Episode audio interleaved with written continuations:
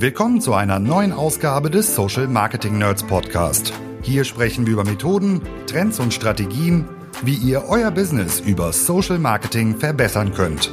Von Facebook bis LinkedIn, von E-Com über Lead-Generierung bis Brandbuilding, von B2C bis B2B. Heute für euch am Mikro Alexander Böker und Jan Stranghöhner. Ich drücke auf Start und sage herzlich willkommen zu einer neuen Ausgabe Social Marketing Nerds Podcast. Diese Folge ist eine besondere Folge, denn es ist die erste Folge von Alexander und mir dieses Jahr, oder? Das ist wahrscheinlich sogar richtig. ja, das ist eine besondere Folge, denn ihr hört vielleicht das erste Mal oder seit der ersten Folge den Nerds Podcast. Und unser Podcast hat dieses Jahr vierjähriges Jubiläum. Seit vier Jahren gibt's den Social Marketing Nerds Podcast. Und mittlerweile haben wir die Schallmauer der 100 Folgen durchbrochen. Es sind ein bisschen mehr als 100 Folgen. Wir werden das in den künftigen Folgen definitiv zelebrieren. Vielleicht für euch mal als kleinen Insight, warum machen die das eigentlich und was bringt das eigentlich? Ne, ist ja auch immer ganz spannend. Warum machen wir das? Weil es unfassbar viel Spaß macht. Was bringt das? Wir haben einen Meilenstein für uns erreicht, nämlich über 210.000 Streams und Downloads auf unsere Folgen mit über 81.000 Hörerinnen und Hörern auf allen Plattformen, die es da draußen so gibt. Und das ist definitiv mal an der Zeit, Danke zu sagen, dass ihr uns so supportet, uns bewertet, uns Feedback gibt und auch immer wieder Input gibt, welche Themen wir in den Folgen behandeln sollen. Und das ist einfach mega geil. Das ist es. Crazy Zahl und man merkt es auch an dem Echo.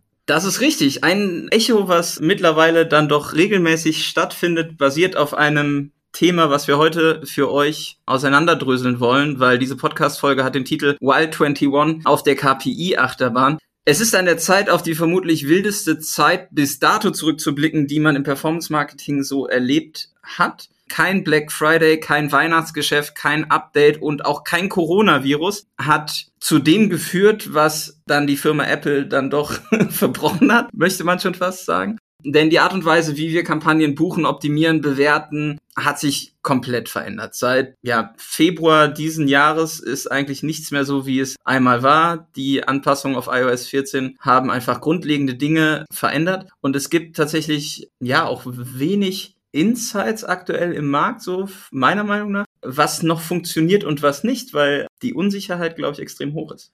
Ja, also man muss natürlich sagen, auch vorher hat sich regelmäßig was verändert. Wie wir vor zwei Jahren Kampagne gemacht haben, war auch schon nicht genauso wie vor einem Jahr, aber dieser massive Wechsel reingeworfen zu sein in dieses Datenloch, siehst du ja auch schon daran, dass am Anfang alle wild nochmal was dazu publiziert haben und jetzt irgendwie eine, so eine gewisse Stille eingekehrt ist allgemein ja. und es nicht so, oh, ich habe den Stein der Weisen gefunden, ja. ich weiß jetzt, wie es geht. Das habe ich bisher nur zweimal gesehen tatsächlich und das waren von Leuten, die auch vorher offenbar schon den Stein der Weisen gefunden hatten und ihn wahrscheinlich immer haben werden. Zumindest nach eigener Meinung. Aber wir wollen jetzt ja mal ein bisschen aufdröseln. Heute, was hat sich verändert in dem, in dem Kontext? Nochmal so ein bisschen Bestandsaufnahme machen. Wie gehen wir damit um? Ja. Und dann nochmal als weiterer Ausblick auch, weil das natürlich auch ein spannender Punkt ist, natürlich auch aus, aus der Position, in der wir sind. Wenn ich mit dem Problem konfrontiert bin als Company, sollte ich versuchen, mich dem Inhouse zu nähern. Hat es Vorteile, dass mir nochmal externe Hilfe dazu zu holen. Es hat, Spoiler, hat alles Vor- und Nachteile, ja. aber das schauen wir uns auch nochmal im Detail an. Wir kamen aber über das Echo und das Echo, was wir auf unseren Podcast bekommen, sind natürlich auch Anfragen. Und äh, das Lustige ist, weshalb nehmen wir auch uns nochmal dieses Thema vor? Viele Unternehmen, also wir sitzen knietief im Maschinenraum drin. Wir sind irgendwie Premium-Partner von der Plattform oder von den Plattformen. Wir kriegen Inputs, wir kriegen Workshops, Webinare und was weiß ich. Aber die Companies, die uns teilweise anfragen, haben noch keinen blassen Schimmer, zu welchen Auswirkungen auch diese Veränderung durch iOS im Hinblick auf Weihnachten beispielsweise geführt hat, weil die planen halt gerade mit Ergebnisraten, Budgets, CTRs, Planwerten von letztem Jahr und das geht halt nicht mehr. Ne? Und das ist halt, glaube ich, ein Punkt, gerade wenn wir jetzt halt auf Weihnachten zusteuern und ich sag so, ah, Business as usual, irgendwie Black Friday machen wir so, Weihnachten machen wir so, das ist irgendwie die Rabattaktion, das ist der Planrohrs, ne, so, dann äh, sollten da auf jeden Fall jetzt schon mal die Alarmglocken läuten. So. Ja, sonst wird es ein bitteres Erwachen geben. Ja ein Massaker. Das nicht, aber bei uns hat es tatsächlich ein paar Wochen gebraucht, bis so die ersten Veränderungen sichtbar waren. Am Anfang einfach mal kurz nochmal so einen kleinen Wrap-up zu machen, wie sich das entwickelt hat. Angekündigt war es seit Dezember. Im Dezember war es noch relativ ruhig. Da waren alle noch irgendwie im, in der Weihnachtsstimmung und haben irgendwie die Corona E-Commerce All-Time High Kampagnenwerte gefeiert und zu Recht auch das an der einen oder anderen Stelle dann auch publiziert, Cases draus gemacht. Aber dann kam so ein bisschen die Umstellung, die Adaption auf iOS 14 ab März ungefähr und so mit April, Mai ging es dann richtig los. Jetzt im Herbst äh, sind wir schon bei iOS 15. Das ist dann tatsächlich relativ schnell erfolgt mein persönlicher oder mein persönliches Chart, wenn man sich so die Adaption auf iOS 14 ansieht, äh, mit welchen Entwicklungen und Updates das auch auf dem Betriebssystem dann irgendwie proportional gestiegen ist, war der Punkt, dass, glaube ich, mit iOS 14.6 oder so mhm. die neuen Emojis ausgerollt wurden und ab dem Zeitpunkt ist einfach diese Adaption auf die neue ja. Variante bei iOS im Markt schlagartig gestiegen, weil alle auf einmal das Burrito-Emoji haben wollten, keine Ahnung. Aber es war ganz lustig, dass man da einen Zusammenhang einfach sehen konnte. Generell muss man sagen, die krassesten Veränderungen, die wir gesehen haben, so von den Systemen, die wir buchen, haben wir auf Facebook und Instagram gesehen. Ja, mit, mit Abstand.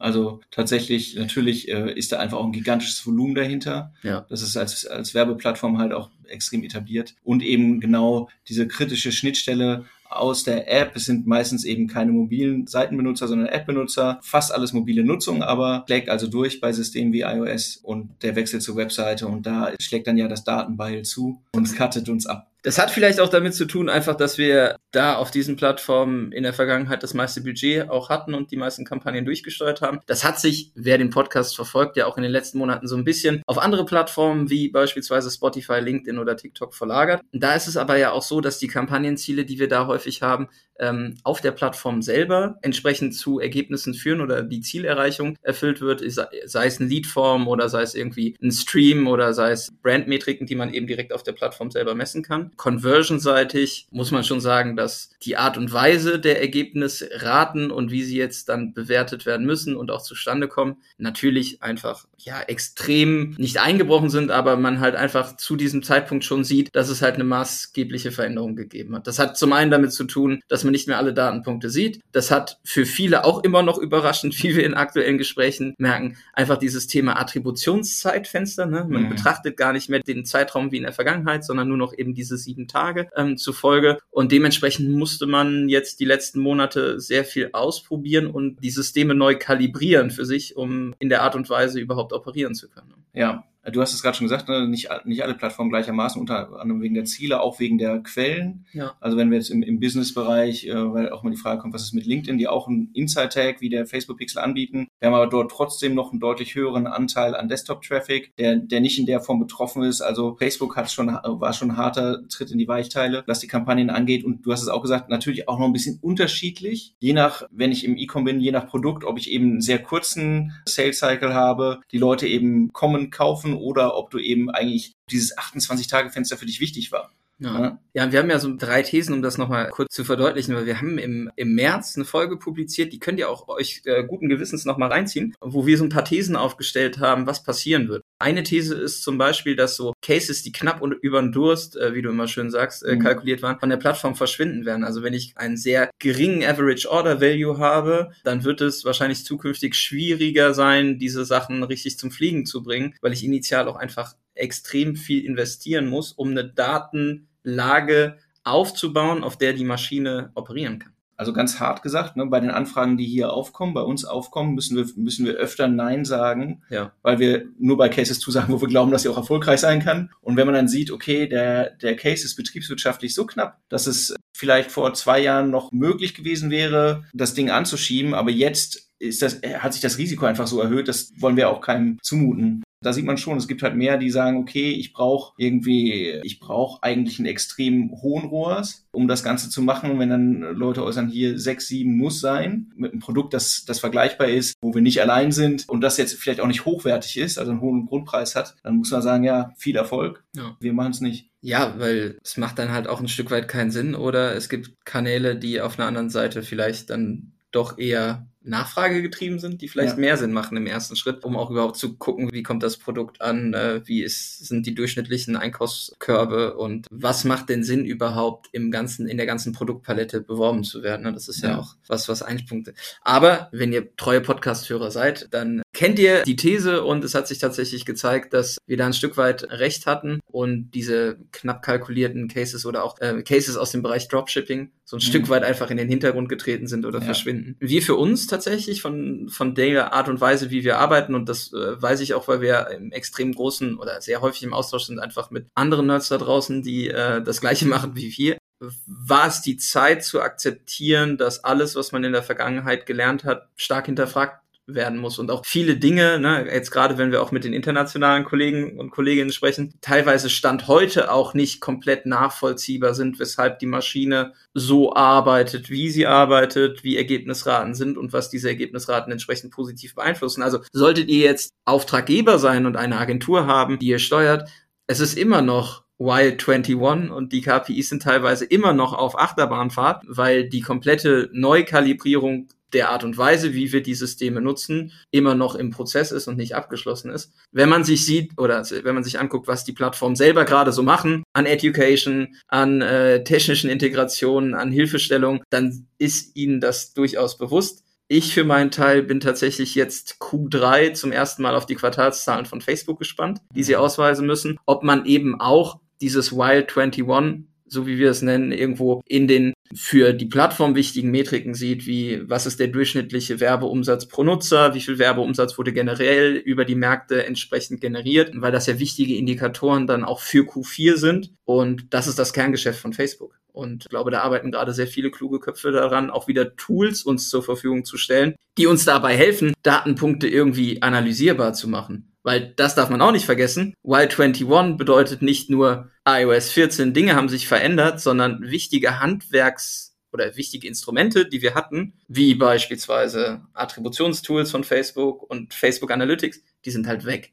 Also da gab's gab's einfach den Schritt hin zu mehr Blackbox, weil diese Datenpunkte gibt's halt einfach nicht mehr. Ja, also äh, und das war ja tatsächlich die ganzen Cases, wo man gesagt hat, wir können eigentlich uns in der Plattformwelt bewegen und das ja. auswerten. Die werden sind in der Form erstmal unmöglich geworden. Wir, wir sind auch mehr darauf angewiesen, dass wir noch, äh, dass wir, dass wir Daten von anderen Quellen zu, ähm, zu Hilfe nehmen, um auszuwerten. Du hast schon gesagt, Attribution, eigentlich ein sehr hilfreiches Tool, um auch mal zu einer besseren Betrachtung tatsächlich der Plattformleistung zu kommen. Oder einer ehrlicheren Betrachtung. Ja, auch Analytics, was irgendwie viele ja nicht so, so stark genutzt haben. Ich fand es äh, auch unter dem Blick, dass es die einzige Möglichkeit war, auf der Plattform ein CLV auszuweisen. Fand ich schon ganz cool. Und das ist jetzt halt wie so ein Setback um, keine Ahnung, sechs Jahre ja. nochmal wieder zurück. Ja, das ist ganz witzig. Äh, ein, ein Beispiel, um das, um das vielleicht konkreter zu machen. Ne? Alleine, dass diese Datenpunkte auch Kampagnen nicht mehr zurückzuführen sind, teilweise bei Conversion-Katalog-Verkaufskampagnen, schalten wir halt Kampagnen, so wie wir es eigentlich aus dem Jahr 2018 kennen. Also wir haben einen internationalen Account, der in sehr, sehr vielen Ländern im Bereich Lead Gen unterwegs ist, wo wir halt jetzt hingehen und halt alle Kampagnen nach Sprachen aussplitten. Also du hast halt nicht mehr dieses Konsolidierungsthema, du packst alles in alles, sondern du wirst halt wieder granularer, fängst auf einmal an, wieder über Interessentargeting nachzudenken, weil Broad vielleicht doch nicht so gut funktioniert. Und gerade in dem Account sieht man halt beispielsweise, dass halt dieses Fehlen der Datenpunkte und daraus entsprechendes Fehlen von Steuerungsmöglichkeiten einfach auf eine ganz andere Kampagnenstruktur zurückführen, die wir eventuell so von einem Jahr auf jeden Fall nicht konzeptionell empfohlen hätten. Und äh, das war so ein Thema, wo ich mir denke, so, okay, krass, das ist halt auch ein Stück weit, wenn wir jetzt so Projekte kalkulieren und sagen, wie viel Zeit brauchen wir denn dafür? Ein Punkt, wo man sagt, okay, viel, viel granularer, viel, viel mehr manueller Erstellungsaufwand, um überhaupt eine Aussagekraft tätigen zu können. Und äh, das war auch was, was die letzten Monate auf jeden Fall äh, ein wichtiger Lerneffekt oder ein wichtiger Punkt war, um zu verstehen, okay, was muss man denn wieder an Zeit auch in so eine Optimierung von so einem Account reinstecken, weil einfach nur Broad und Go funktioniert halt teilweise gar nicht mehr. Und da muss man auch sagen, aber so wie es jetzt aufgestellt ist, wir könnten auch nicht versprechen, dass es in einem Jahr oder auch nur einem halben Jahr auch ja. noch so ist. Und zum Teil haben wir dann ja eben auch den Abwegeprozess. Okay, wir sehen, Broad bringt nicht die Ergebnisse. Ja. Die, wir haben die Auswertbarkeit nicht. Wir sind gezwungen, im Prinzip andere Kampagnen-Setups zu machen, die natürlich trotzdem Nachteile mit sich bringen, weil Granularer natürlich für eine Optimierung vom Algorithmus schwieriger ist. Ja. Aber ähm, äh, es ist ja, Oder budgetintensiver, ne? Ja. So. Aber es ist, man ist praktisch gezwungen, nochmal gewisse Nachteile im Operativen in Kauf zu nehmen, um der Maschine mehr unter die Arme zu greifen. Ne? Um am Ende die Ergebnisraten äh, doch nochmal ein bisschen zu pushen, ja. wenn es, wenn es der Algorithmus auf Basis der jetzt zur Verfügung stehenden Daten nicht schafft. Wobei man auch sagen muss, also meine These ist, wir sind jetzt, da ist jetzt halt ein Cut von außen passiert. Das ist ja kein Wunschszenario von, von Facebook jetzt von der Plattform gewesen. Ja. Und ähm, wir, wir sprechen nochmal über das Thema Datenmodelle, dass es mehr modellierte Daten wird. Das wird auch ja. noch besser werden. Also die Datenqualität und die Steuerung durch den Algorithmus wird sicher noch wieder besser werden. Ja, das Thema Datenqualität, also was sehe ich eigentlich, führt zu zwei ganz witzigen Beobachtungen eigentlich auch, die wir, die wir sehen. Weil wenn du so in einem Schulterblick einem Kunden über die Schulter schaust, wie er die Zahlen spalten, ne? also wie er das alles organisiert hat, wie er das äh, interpretiert, sind wir auch in der Vergangenheit, wir auch selber dazu erzogen worden, uns in einer Plattform die Daten anzugucken und darauf basierend Ableitungen zu treffen, Optimierungen zu treffen. Aber es ist überhaupt nicht mehr praktikabel, sich nur die Zahlen im Ads Manager anzugucken, weil sie sind zum einen modelliert, es gibt mhm. draußen vertretbare Thesen und Vergleiche, die sagen, okay, Facebook underreported gerade. Es kann mhm. gut sein, dass Facebook eigentlich mehr zu deinem Unternehmenserfolg beiträgt, als wirklich ausgewiesen wird. Das heißt, ich muss mir andere Systeme schaffen, in die ich gucke, wo ich Daten habe, die aber vielleicht gar nicht in diesem Echtzeitmodus so operativ und praktikabel sind. Ne? Also auch die Optimierungszeitfenster oder die Zeitfenster, die ich einer Kampagne geben muss, um überhaupt Rückschlüsse zu ziehen, die sind halt nicht mehr 24 Stunden oder 48 Stunden. Das ist vielleicht auf einer Wochenbasis. Und das verändert halt auch die Art und Weise, wie man arbeitet und in welcher Umgebung ich mir was angucke. Und das ist, glaube ich, ich sage jetzt mal da draußen ne, oder bei vielen vielleicht auch noch gar nicht so präsent, dass ich mir alternative Systeme schaffen muss, in denen ich Bewertungen vollziehe. Ja, die Welt wird dadurch komplexer. Ja. Und äh, du hast es eben schon gesagt, mit Budget intensiver. Tatsächlich führt das Verfahren natürlich dadurch, dass wir aus dieser an einigen Stellen persönliche Wahrnehmung auch vielleicht ein bisschen zu äh, aus dem hektischen Aktionismus rausgehen. Ja.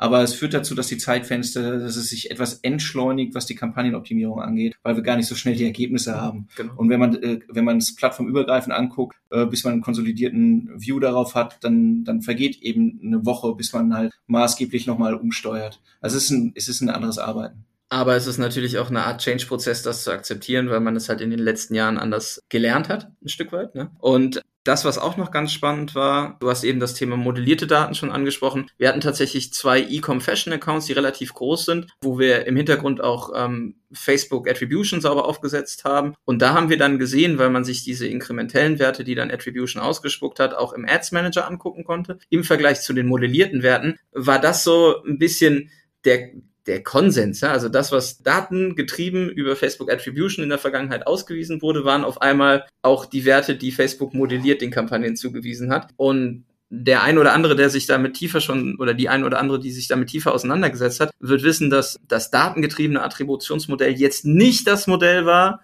wo Facebook am besten dastand, so in der Vergangenheit. Konnte aber auch in der Vergangenheit, gerade so im Juni, Juli, bis dann Attribution leider eingestellt wurde, einen ganz guten Überblick geben, in welche Richtung ähm, sich das auch entwickelt, weil die Tendenz war jetzt nicht, dass Facebook sich in den modellierten Werten massiv mehr Conversions auf die Fahne schreibt, als eigentlich stattgefunden haben, sondern eher in den ja, zurückhaltenden Modus schaltet und vielleicht die ein oder andere Conversion, die dann tatsächlich über Facebook resultiert, gar nicht ausgewiesen wird. Ja, in der Konsequenz führt das ja auch dazu, Märkte, die noch stärker davon betroffen sind, jetzt äh, US-Markt, ne, ja. wegen hohem Eiweißanteil, dass man eigentlich wieder einen Schritt zurücktritt und sagt, ich muss irgendwie äh, das Marketing als Ganzes betrachten, ja. alle digitalen Werbemaßnahmen, was habe ich ausgegeben, was ist reingekommen und dann im Prinzip so Reverse Engineering aufsetzen, ich habe dort was geändert, hat das jetzt das äh, ausgelöst, ich habe dort was geändert. Das macht die Aufgabenstellung komplexer. Mhm. Ne? Also für die, die, die in der Verantwortung stehen, das macht es schwieriger, das Budget sauber zu allokieren, finde ich. Ja. Aber es gibt eben auch Möglichkeiten, jetzt nochmal neu zu lernen. Definitiv. Und es ist definitiv auch, wenn man das in der Vergangenheit nicht gemacht hat, die richtige Zeit, sich nochmal viel, viel intensiver mit dem Thema Webanalyse und welche Tools reporten eigentlich was, ja.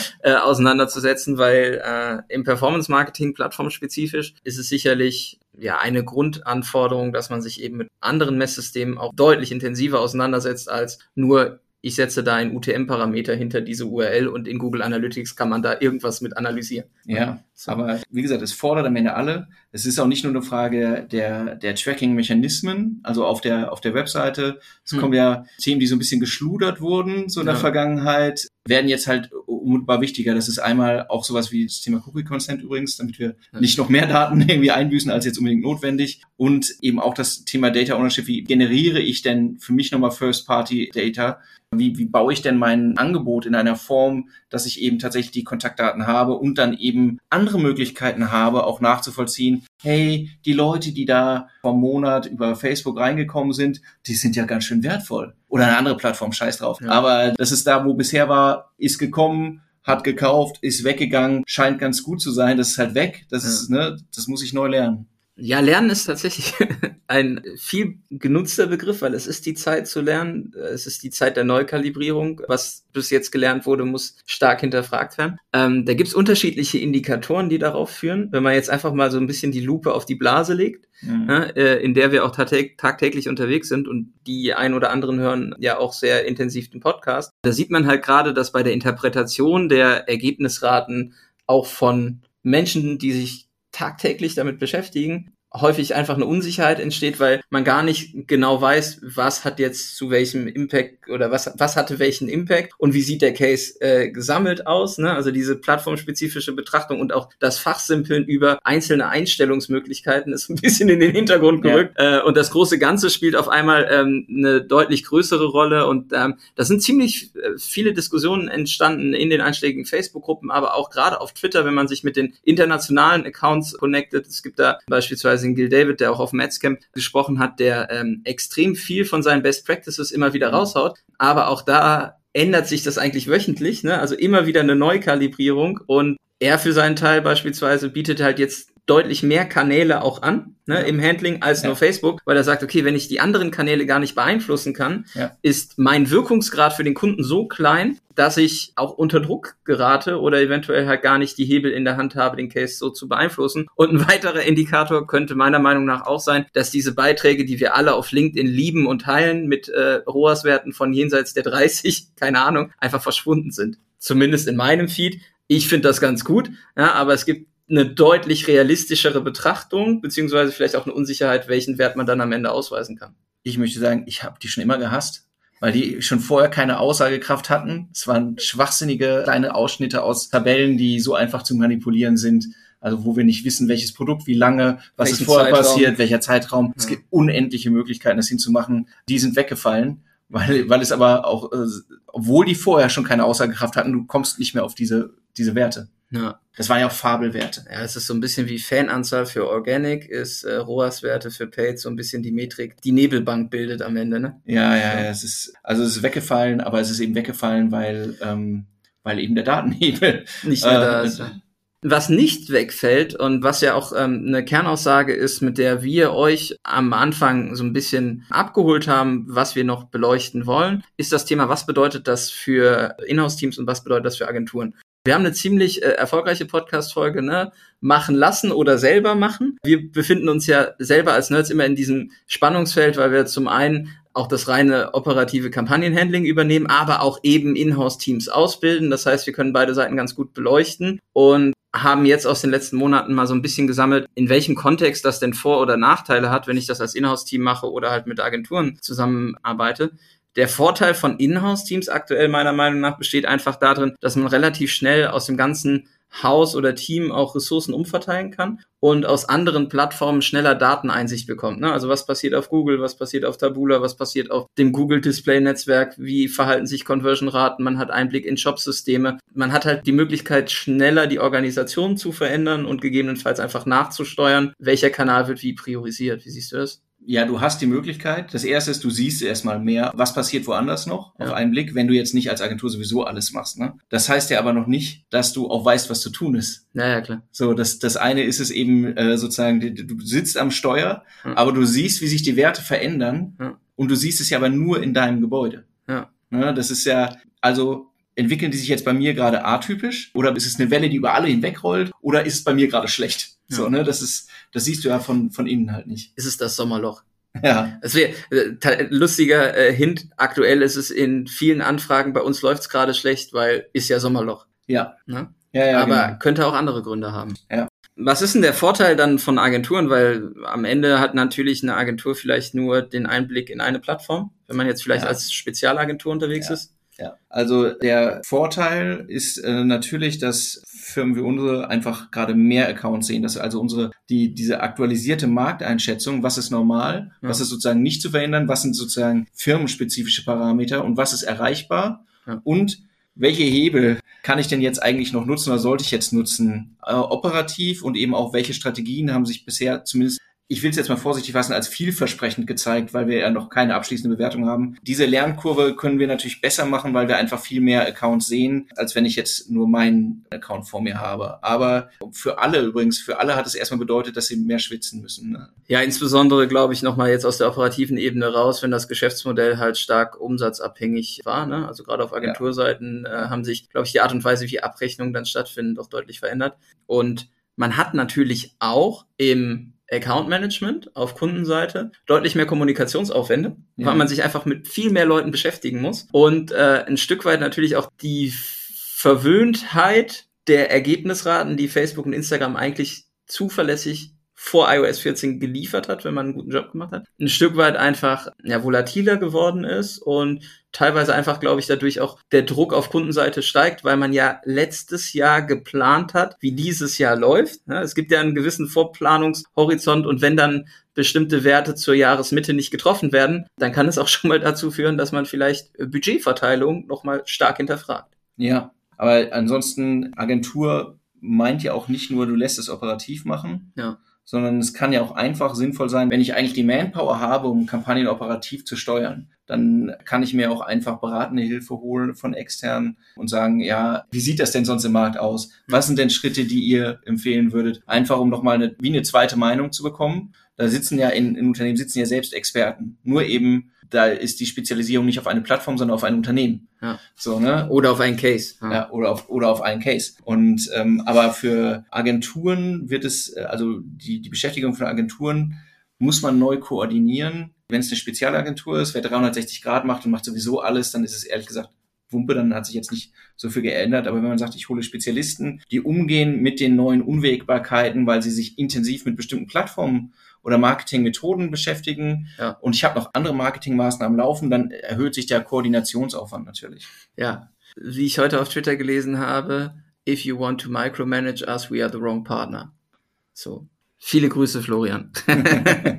Aber du hast vollkommen recht. Das Thema ist am Ende, nichtsdestotrotz, verändert es sich kontinuierlich. Ja. Ich glaube, es gab keine Zeit wie jetzt, die den fachlichen Austausch so stark eigentlich gefördert hat und auch bedingt, äh, weil man viele Sachen einfach nochmal sparen muss.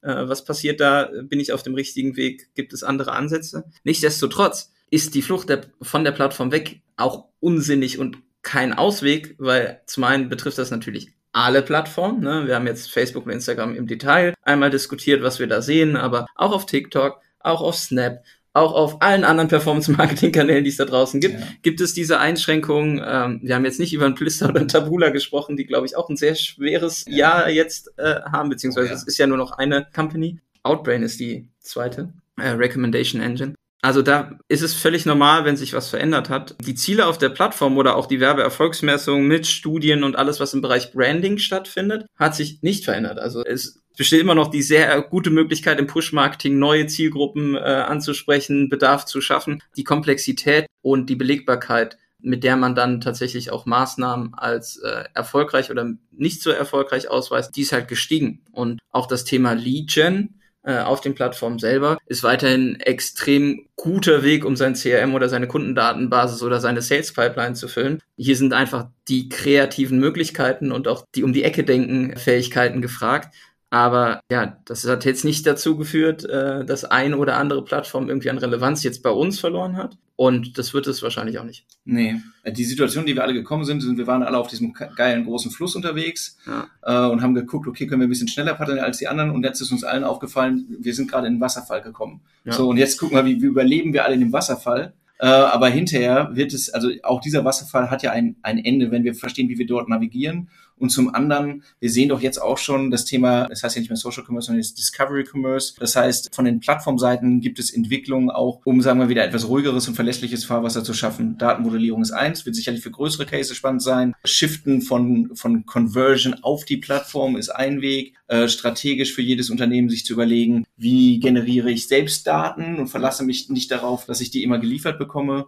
Aber es ist eine Frage, wer geht jetzt am besten aus, aus dieser Phase raus? Und das ist halt, äh, für mich ist es eine Frage, wer lernt am schnellsten? Und wer hat vielleicht KI-seitig auch die äh, besten Expertinnen und Experten, weil es einfach um große Datenmengen und dann am Ende Modellierung eben geht. Aber nichtdestotrotz, und das vielleicht noch äh, dann zum Schluss, gibt es ja Anpassungen auf der Plattform, die extrem spannend sind, die jetzt nicht durch externe Partner getrieben werden, sondern von Plattformen selber. Und äh, insbesondere Facebook und Instagram haben mit Hinblick auf die anstehende Bundestagswahl in Deutschland natürlich gerade ein sehr großes Augenmerk auch auf das Thema, wie sensibel sind Werbeinhalte in Bezug auf spezielle Anzeigenkategorien. Ich habe äh, in der letzten Zeit noch nie so viele Reviews beantragt für Ads, die irgendwie als gesellschaftlich relevant gefleckt werden, weil sobald irgendwie das Thema Klima, Ernährung, Nachhaltigkeit drinsteht, äh, ist es halt entsprechend als solches gefleckt. Also wenn ihr jetzt dazuhört und selber betroffen seid, schickt uns gerne eure Erfahrungen. Vielleicht machen wir da im Zuge äh, der nächsten Wochen auch nochmal eine Sendung zu, was da im Detail passiert. Und die zweite Änderung ist der bemerkenswert, denn äh, wir haben jetzt heute den 24.8., also wir zeichnen jetzt gerade am Dienstag auf. Seit gestern,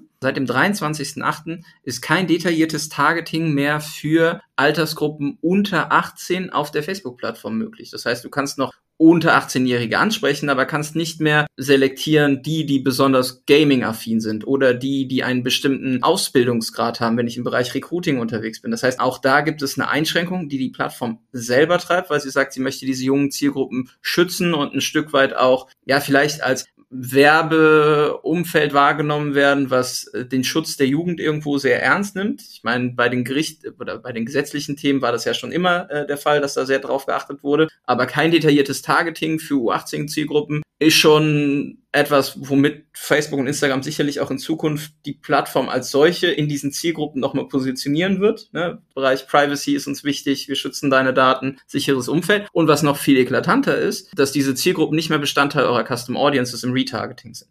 Ja, das heißt, in der Wiederansprache von jungen Zielgruppen, gerade im Bereich Gaming, gerade im Bereich Recruiting, gerade im Bereich irgendwie, keine Ahnung, ne, Fashion Style, E-Com, ist das sicherlich eine Einschränkung, die man ein Stück weit berücksichtigen muss. Ob man sie dann krass in der Ergebnisrate spürt, wird man jetzt beobachten müssen. Aber das ist etwas, was Facebook von sich aus selber treibt, wo mhm. man sagt, okay, damit muss man dann auch relativ schnell sich arrangieren, weil die Ankündigung war ungefähr so zehn Tage vorher im Ads Manager zu sehen und es gibt ein hartes Datum als Cutoff und ja, da muss man eben reagieren können. Da ist dann eben auch die Frage, also man kann das ja bewerten, wie man möchte. Ist das, ist das wirklich ein stark altruistisches Motiv oder, oder was steht dahinter? Aber wer halt diese Zielgruppen erreichen will oder muss, weil, weil die Produkte oder Dienstleistungen darauf ausgerichtet sind oder die Jobs, der hat jetzt ja eigentlich nur noch die Möglichkeit, entweder einen Streuverlust hinzunehmen. Ja. Das ist erstmal nichts, wo, wo die Plattform sich beklagt normalerweise, weil Streuverlust ist einfach nur mehr Geld. Oder man guckt, welche alternativen äh, Plattformen sind sonst noch in der Verlosung, die mir auch diese Reichweiten geben können. Man kann ja auch sagen, andere Plattformen wachsen auch stark. Also so ist ja, so ist ja nicht. Absolut. Aber nichtsdestotrotz ist es doch bemerkenswert, dass diese Veränderung dann so schnell kommt und teilweise dann auch für Geschäftsmodelle auf der Plattform doch sehr drastisch. Absolut. Aber es zeigt nur noch mal, kümmere dich selbst um deine Daten und deine Kundenbeziehungen. Ja, und das, was wir immer predigen, das Werbekonto muss dir gehören, nicht dem Dienstleister oder der Agentur. Das war unsere vielleicht 103. Folge, ich weiß es nicht. Ach, wir nennen sie die 100. Die 100.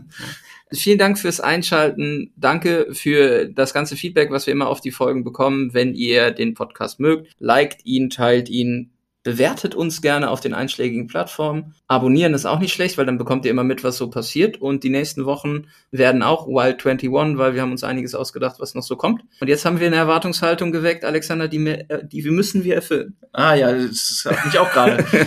ähm, überhaupt nicht überrascht, überhaupt nicht aber überrascht. begeistert. So. Nee, weil der Jan ist jetzt aus der Sommerpause zurück. Ne? Meine schön. persönliche Sommerpause. So, jetzt wieder am Mikrofon für euch. Sehr gut. Vielen Dank fürs Einschalten. Bis zum nächsten Mal. Macht's gut. Ciao. Tschö. Vielen Dank fürs Zuhören. Wenn euch der Podcast gefällt und ihr mehr wollt, abonniert uns auf iTunes oder Spotify und bewertet uns gern. Und wenn ihr Hilfe braucht, damit eure Kampagnen fliegen lernen, bucht einfach eine kostenfreie Strategie-Session. Den Link findet ihr in den Show Notes.